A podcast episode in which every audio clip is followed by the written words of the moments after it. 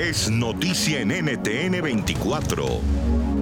En el programa de la noche están los protagonistas eh, de la noticia. Quiero saludar a esta hora a Olga Cecilia Correa, ya está en Colombia, es la mamá de la cabo Nubia Alejandra López eh, Correa. Señora Olga, em, en lo que tiene que ver eh, con los captores de su hija, si ellos en este momento están viendo este programa, ¿usted qué les diría a estos secuestradores que llevan 10 días teniendo en una incertidumbre total a su familia y tienen sumida en una violación de derechos humanos a esta cabo colombiana?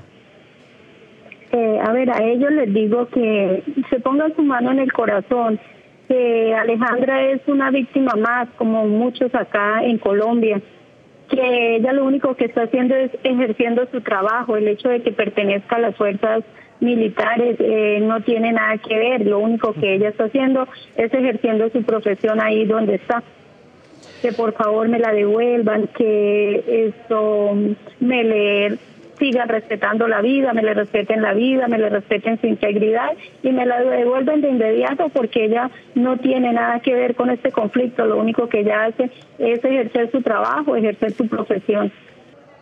Vamos inmediatamente al eh, departamento del Meta.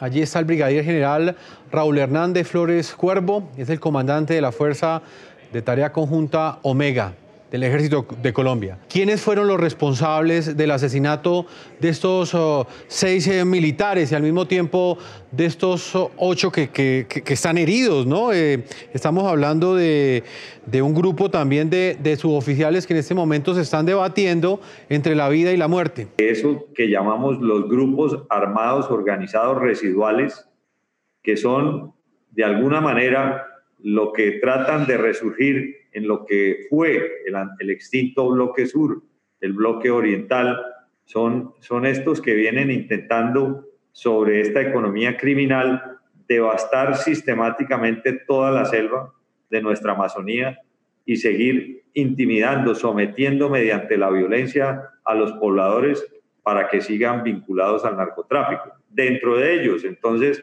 tenemos a este individuo que se hace conocer con el alias de Gentil Duarte y algunos de sus mandos medios como el individuo alias Calarcá, específicamente en lo que denominamos el Grupo Armado Organizado Residual Estructura 40, que es el directo responsable del asesinato vil de nuestros soldados, está el individuo Alirio Mata de Vaca y está el individuo Álvaro Boyaco. Nos acompaña Juan Guillermo Zuluaga, es el gobernador de este departamento ubicado en el centro oriente de este país sudamericano. Señor gobernador, el temor más grande que tienen los habitantes del departamento del Meta es que este grupo criminal recupere esas zonas que en el pasado logró recuperar el Estado colombiano.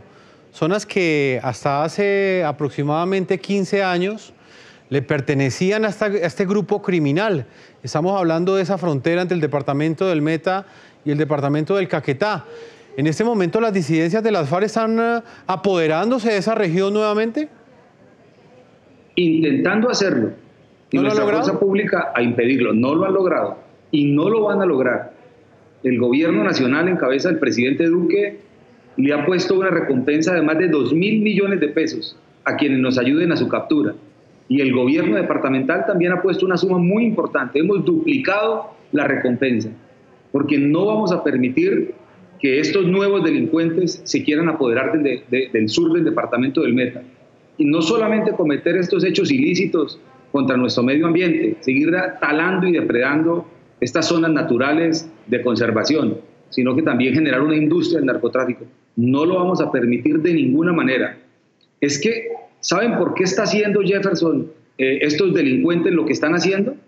Porque es que se han destruido más de 24 laboratorios de coca, se han logrado destruir más de 2.800 minas antipersonas, van más de 40 capturados, también dados de baja a otros delincuentes.